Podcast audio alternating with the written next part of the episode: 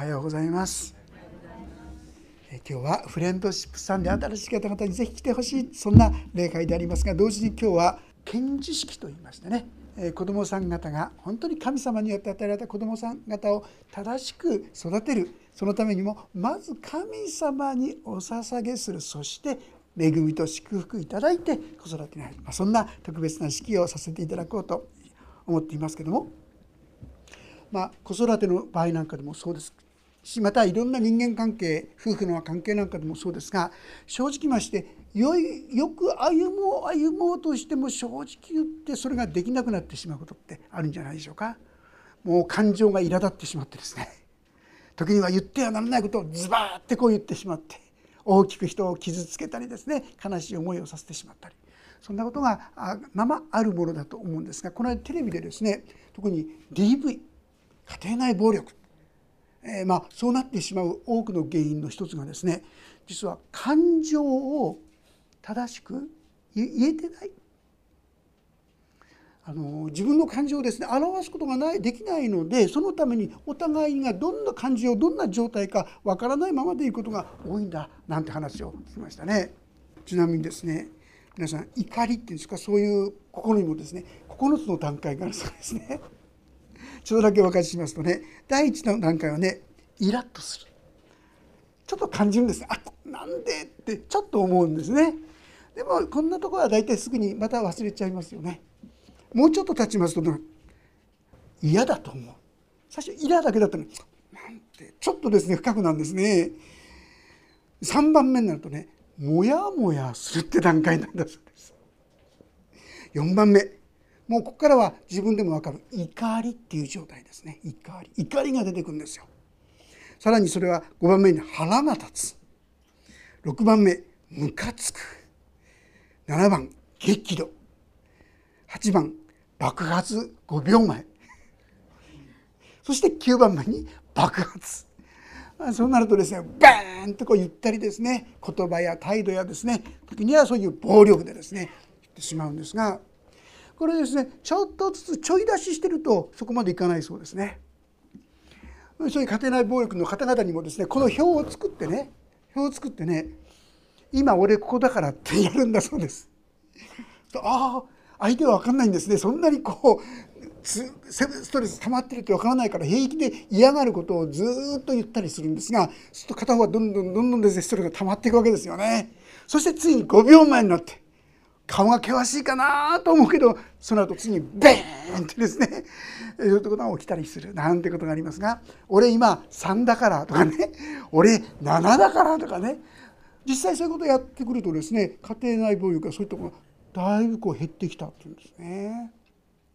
まあ、いくつかのそういうですね感情的な私たちはそういう感情のコントロールってのはとても難しいですが聖書の中で私たちにそういうコントロール心怒りのコントロールといいましょうか。そういったものをどうしたらいいのかってことをですね今日ご一緒に学ばせていただけたらなってそんなふうに思うんですね。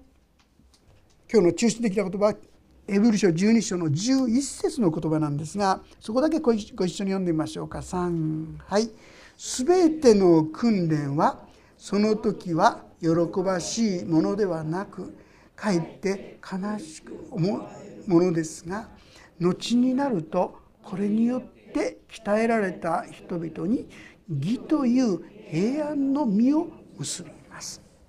今日のテーマは平安の実を結ぶ秘訣というふうに答えさせていただきました、まあ、怒りにコントロールされるんじゃなくて平安な心に満ちてくる時に私は怒りに支配されないでですね穏やかに過ごすことができるようになるかなそう思うんです。で実はねそのために必要な要素と言いましょうか大切なことは何かと言いますと私たちの心備えと言いましょうか心持ちというものですね。人間は同じ出来事に対してどのように考えるかってことによってその人の心も態度も状況もみんな変わってきてしまうんです。まあこれは心の状況とはちょっと違うかもしれませんがあるですねビジネスマンがねアフリカに使わされたそうです。営業市場調査としてですねアフリカに使わされた。どういう仕事か。靴屋さんなんですね。靴の営業をですねアフリカに行って、まあ、市場調べてみるとですね2人の人がですね答えたんですが1人の人は「ダメ。ここはもう考えない方がいい」ここにですね靴が売れる可能性はもうない。ありませんよ。ってそういう結論だったそうです。どうして？理由は誰も靴なんかここでは履きませんからってこういうことだったんです。そうですね当時も昔の話なんですね。だから靴が履かないからだから靴は無理だ。とか同じ時に同じところについての調査がですね別の人は何て言ったかとここはすごい市場です。もういっぱい未来将来いっぱいですよ。どうして？誰も靴を履いてないからって同じ状況なんですでもそれをどう見るかによって見方考え方が全然違ってしまうということです。私はそういう意味で見方考え方を本当に正しいと言いましょうか。あるいは積極的にプラスにと言いましょうか。考えられるものになっていけたらな。そしてこのマイナスの思いや感情に支配されることがない生き方ができるようになっていったら随分と私の生き方もまた変わっていくことができるかな。ついつい何でもマイナスに暗くしか考えられない。その人からはなかなか先のことですね進めないと思います。例えばこの2人がですね実際のこう仕事に入ったとして片方はですねこれはすごい希望の地ですからって人は一生懸命売りまくると思いますね。反対にここは希望がないって言った人はやる気も出てこないと言いましょうか。そういう状況が想像できるかなとか思うんですね。私はそういう意味で物事の捉え方をですね本当に正しくと言いましょうか。もっとですね積極的に捉えることができるようなそんな生き方になっていきたいと思うんですがその秘訣が何か先ほど読んでいただいたこの12章の11節ここには全ての訓練はという言葉で始まりますね。これは前の訳ではですね全て試練という言葉になっていたんですけども物事をただも嫌なことなんてひどいことが絶望的にしか見ないか。それともこれを試練訓練として見るかということにおいて私たちは困難や試練に出会った時の対応の仕方が全然違ってくる。そう思いますね。あの何とかもうお話ししてるんですが小林富次郎さんっていう話のこと覚えてらっしゃいますか、えー、この方ですねあの石巻に来てそしてッチ工場を経営しようとしたそういうことですね。これもう120年ほど前のことです1890年。彼は小林富次郎商店というですねそういうお店を始めたんですね。でそこで何をしたか。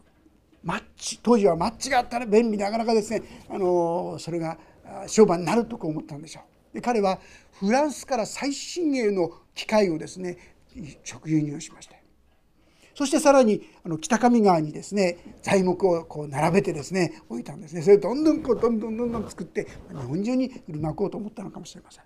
ところがなかなかですね私の理想通りに思惑通りにいかないですよね。何が起きたかって言いますと大嵐が来た。そしてその北上にこの止めておいた木材が全部流出して流れてしまったっていうんです。おまけにその嵐でですねせっかく購入したばっかりの機械が全部水かぶっちゃったんですよ。皆さんだったらどうしますか？正直大金かけてですよ。おそらく財産もうなくなっちゃったと思うんですよ。今まで自分のうちにあった財産を使ってそれでこの最新鋭の機械を買ったり材木を買ったりしてさあこれからやるぞとこう思った矢先にですね全部出花をくじかれてもうどうにもならない。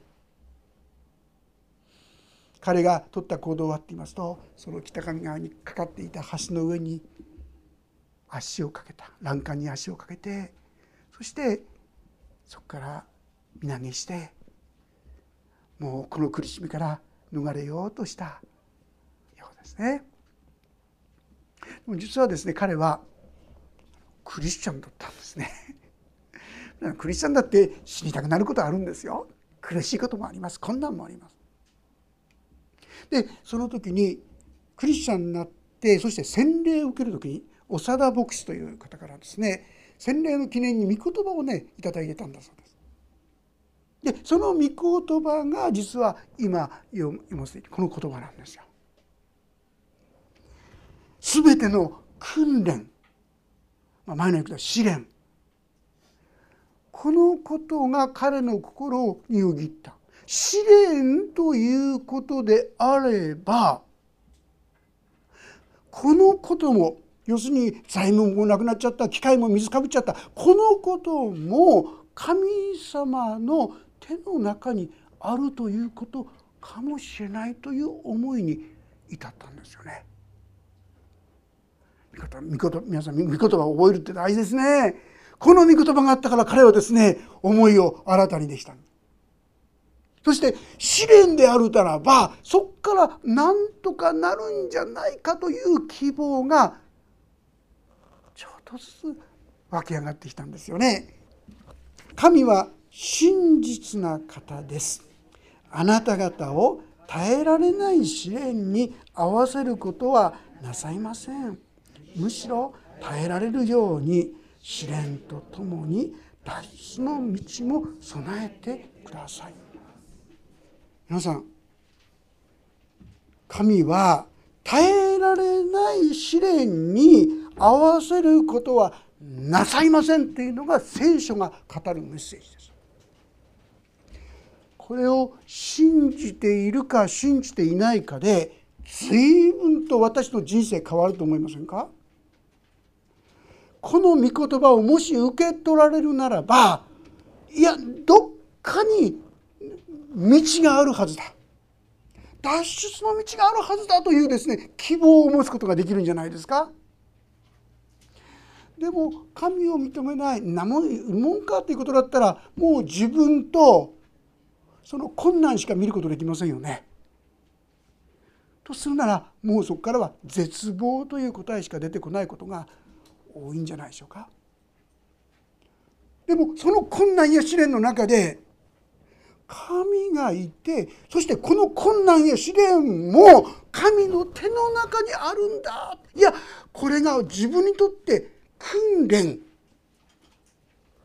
もっと良いものに変えられるためのものだというふうに考えるなら随分考え方が変わってくるんではないでしょうか。えー、いくつかですね聖書の箇所を開けたいんですが、えー、ローマ人への手紙。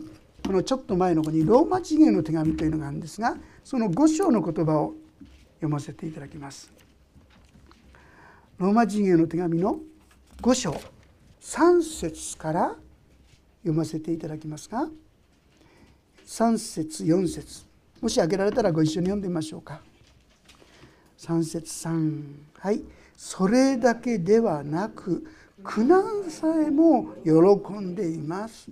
それは苦難が忍耐を生み出し忍耐が練られた品性を生み出し練られた品性が希望を生み出すと私たちは知っているからです。苦難を苦難さえも喜んでいますってこう言うんですがなかなかそうは言えないと思うんですがね。でも聖書はそう言ってます。神様にあっては苦難さえも実は良きものにしてくださる。苦難が忍耐を生み出すっていうんです皆さん。ただ苦難が忍耐を生み出すっていう意味じゃないんですよ。苦難があってそのことを神によって見るんですよ。苦難があります。私普通神様がないと苦難と自分しか見ないんです。だから絶望になるんです。も苦難と神を見るんです。そして自分を見るんです。ああそっか。神様はここにも何かしてくださるに違いない。そんな思いがやってくることができるでしょう。それが忍耐なんですよ。そうやって待つ心。これが忍耐。そしてその忍耐はが練られた品性。さらに練られた品性が希望を生み出す。どんな絶望的な状況の中でもなんであの人はですねあんなに希望を持って生きることができるんだろうね。そう思える秘訣はここにあるんです。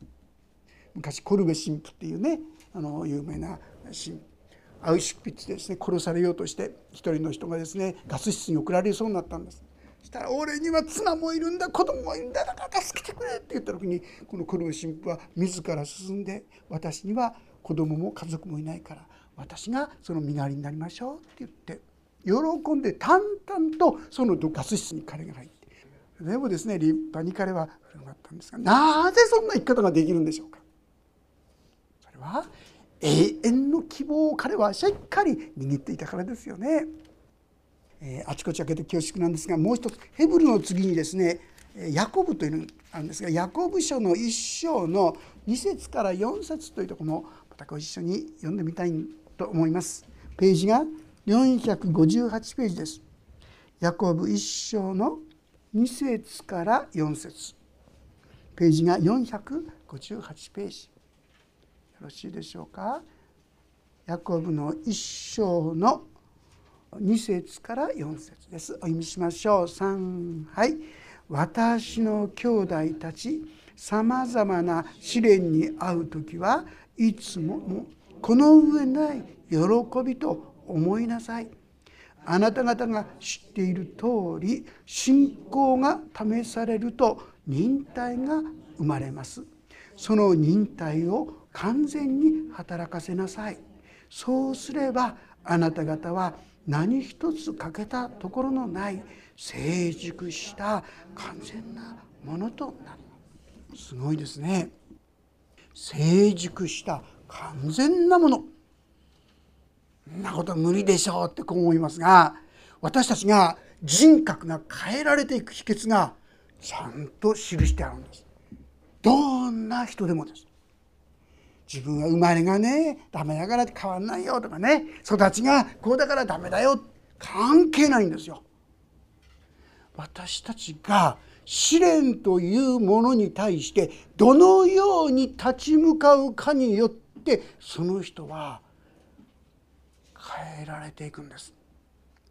それも完全とまで書いたんですよすごいそこまで言っちゃっていいの？っていうくらいですよね。私たちが試練というもの困難というものにどう立ち向かうかがその分かれ目なんですよ。ああもうどうしようもない。なんでみんなはこうなんだなんで俺ばっかりこんなひどい目に遭うんだなんていう私はこの貧しいですねこの星のもとに生まれてしまったんだ嘆いて騒いでここからは何にも良いものが出てこないでしょう。でももし皆さんが本当にそのことに対して神がおられるんならこのことを通して私を変えてくださるかもしれないと思い始めるならきっと皆さんのうちに新しい生き様が可能になってくると思います。もう一個開けたいんですね。またロマロマに戻ります。7さっき言ったらいいのにでも。ローマの8章の28節実際に読みながら言った方がいいと思いますのでローマ8章の28節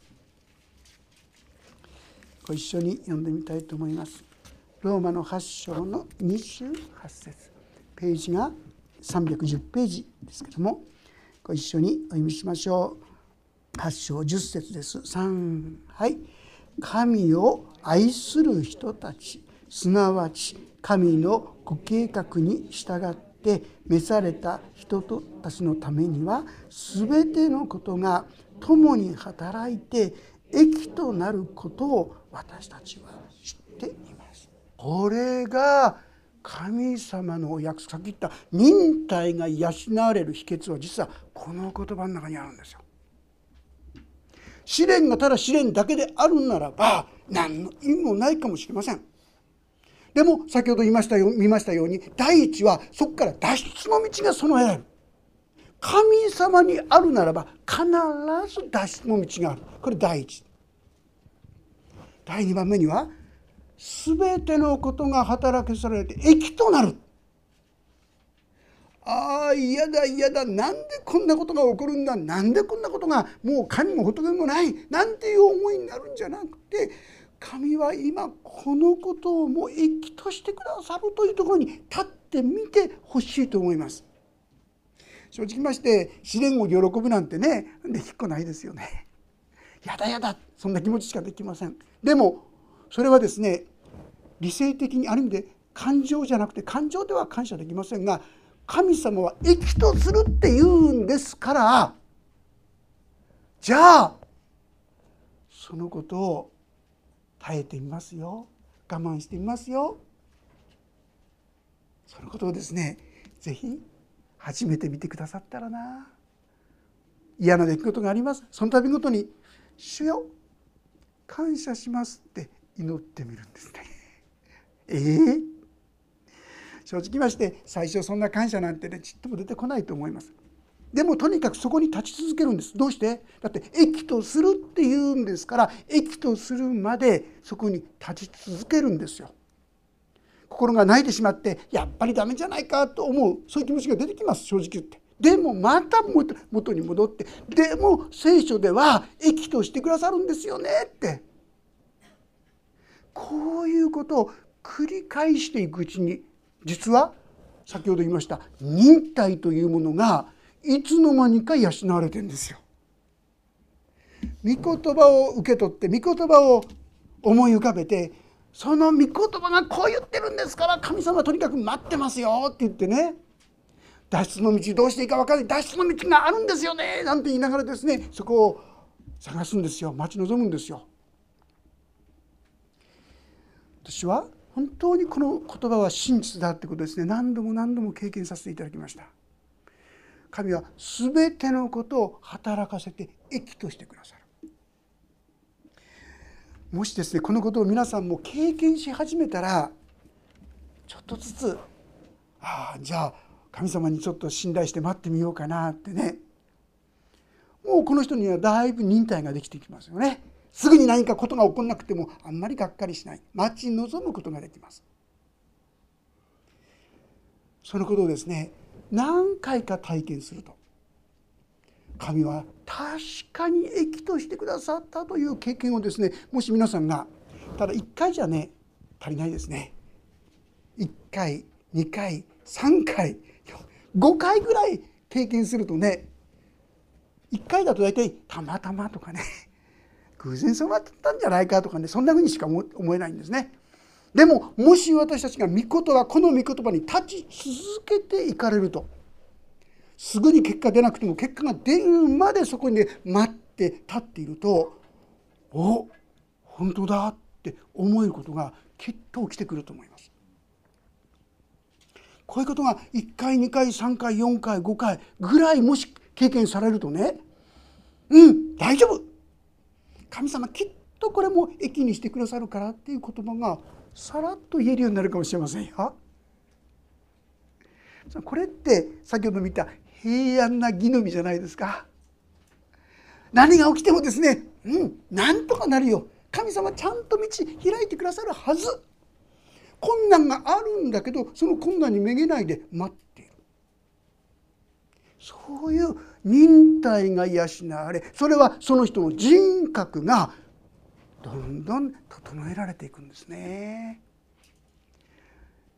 でもねここで大事なことが一つあるんでそれ何かって言いますとね信じて待つってことが大切なんですよね。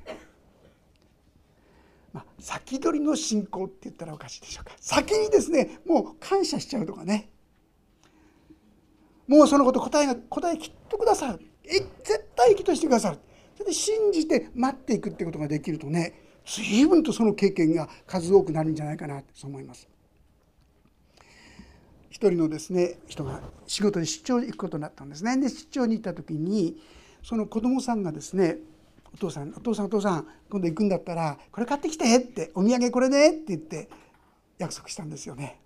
分かった分かったよしじゃあ今度買ってきてやろう。なんて言って出張に行きました。何日間か行ってで帰ってきました。で帰ってですねもう随分遅くなってしまってもう家も真っ暗でで、えー、ライトをつけたらですねテーブルの上に書いてあったことは何かと「お父さんありがとう」すっかり忘れてたんですね。約束はできますよね。でその時はそうしてやろうって思ってるんですよね。でも男の人って行くとその先がいっぱいになっちゃってですねもう忘れちゃうってあり得るんですよ。でもですねその時に子供がですね「お父さんありがとう」っていうのを見たらですね彼はじっとしてらんなかったんですね。せっかく疲れた道帰ってきたのにまた暗闇の中に出ていくんですね。なんとかしてどっかに空いてないか。子供と約束したことを破りたくない。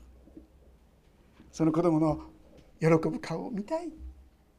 彼は行ってそれを探し求めに行った。皆さん人でもそうですよ皆さん。親でも。不完全な親でもそう願うならば本当に愛してくださっている。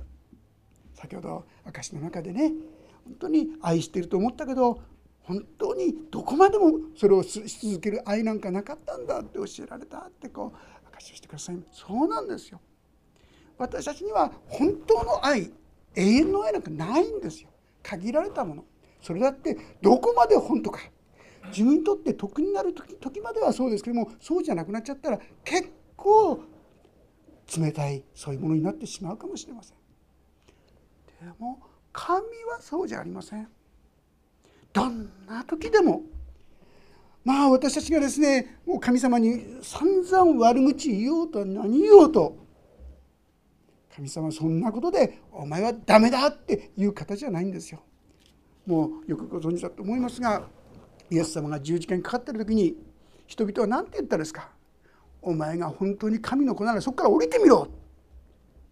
唾を吐きかけるわ。本当にこう罵声を浴びせるわ。その中で彼が祈った祈り十字架の上で祈った祈り。父よ彼らをお許しください。彼らは何をしてるのか自分でわからないんですって。ひどいことを皆さんに言ったりやったりする人のこと皆さん許せますか？皆に恥をかかせる。痛い目を合わせられる。そんな人を愛せますか？でもその人のためにイエス様は私のために十字架にかかってくださったんです。そして彼らをお許しくださいとまで言ってくださっているんです。この神様がいるんなら私たちが本当に神様が生きとしてくださる。これは試練だ。脱出させてくださる。助けてくださる。そう信じてるものをですねどうして裏切るかということです。ぜひですねチャレンジしてもし神様が本当にいるならそういう祈りでも私は十分だと思いますね。だけども本当にどこまで信じたかよくわからないけどっていうその言い方もしましたその通り神様そんな思いでもちゃんと受け取ってくださるそして私たちに答えてくださる私たちがそのように出会う物事の一つ一つに試練だという考え方。ね。ああ不幸になっちゃった。ああ辛い目にあった。あああの人があの状態がこの環境がではなくてこれは自分への訓練なんだな。試練なんだな。と考え方をちょっと変えるんですね皆さん。そうするとそこから新しい希望の道がきっと開かれてああ神様は本当だ答えてくださった。こんな恵みを味わいそれはまさしく平安な義の実を私たちに結ばせるそういうものとなる。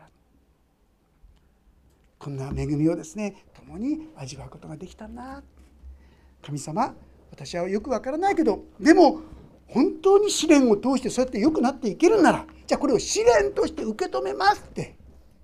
どうか助けてくださいって。脱出させてくださいって。こう神様に素直に祈ってみてはいかがでしょうか。そして神の恵みに確かに預かっていく。お一人お一人となってくださることを心から願っていません。お祈りをいたします。天のお父様。あなた私たちを愛しておられました。だからあなたに振り向きもしようとしない。真剣になろうともしない。いい加減な私のために。自ら進んで十字架の道を進んでくださいました。私たちが神を認め神を信じ神に期待する。そういうものとなるためでした。主よ私は人生生きる限り多くの試練や困難に出会うこと。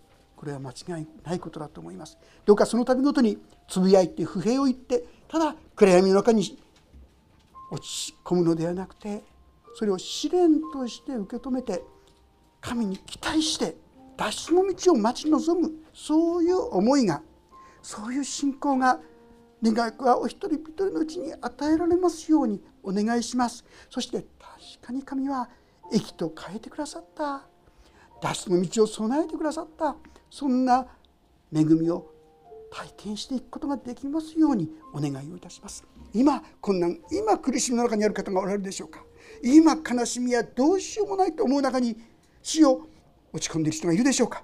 もしそうなら主をお語りください。そしてあなたに期待してみようというそんな信仰がその思いが与えられますようにそれを試練として受け止めて主の脱出の道主が益としてくださる道を期待するお一人一人とさせてください。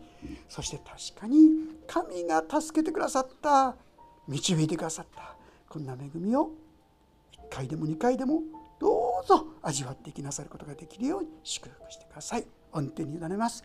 主イエス様の皆によってになります。アーメン。もうしばらくそれぞれご自分の言葉でこの神様に今の自分の気持ちを言ってくださったらと思います。それが祈りというものです。そのように神様に今の自分の気持ちをお話してくださったらと思います。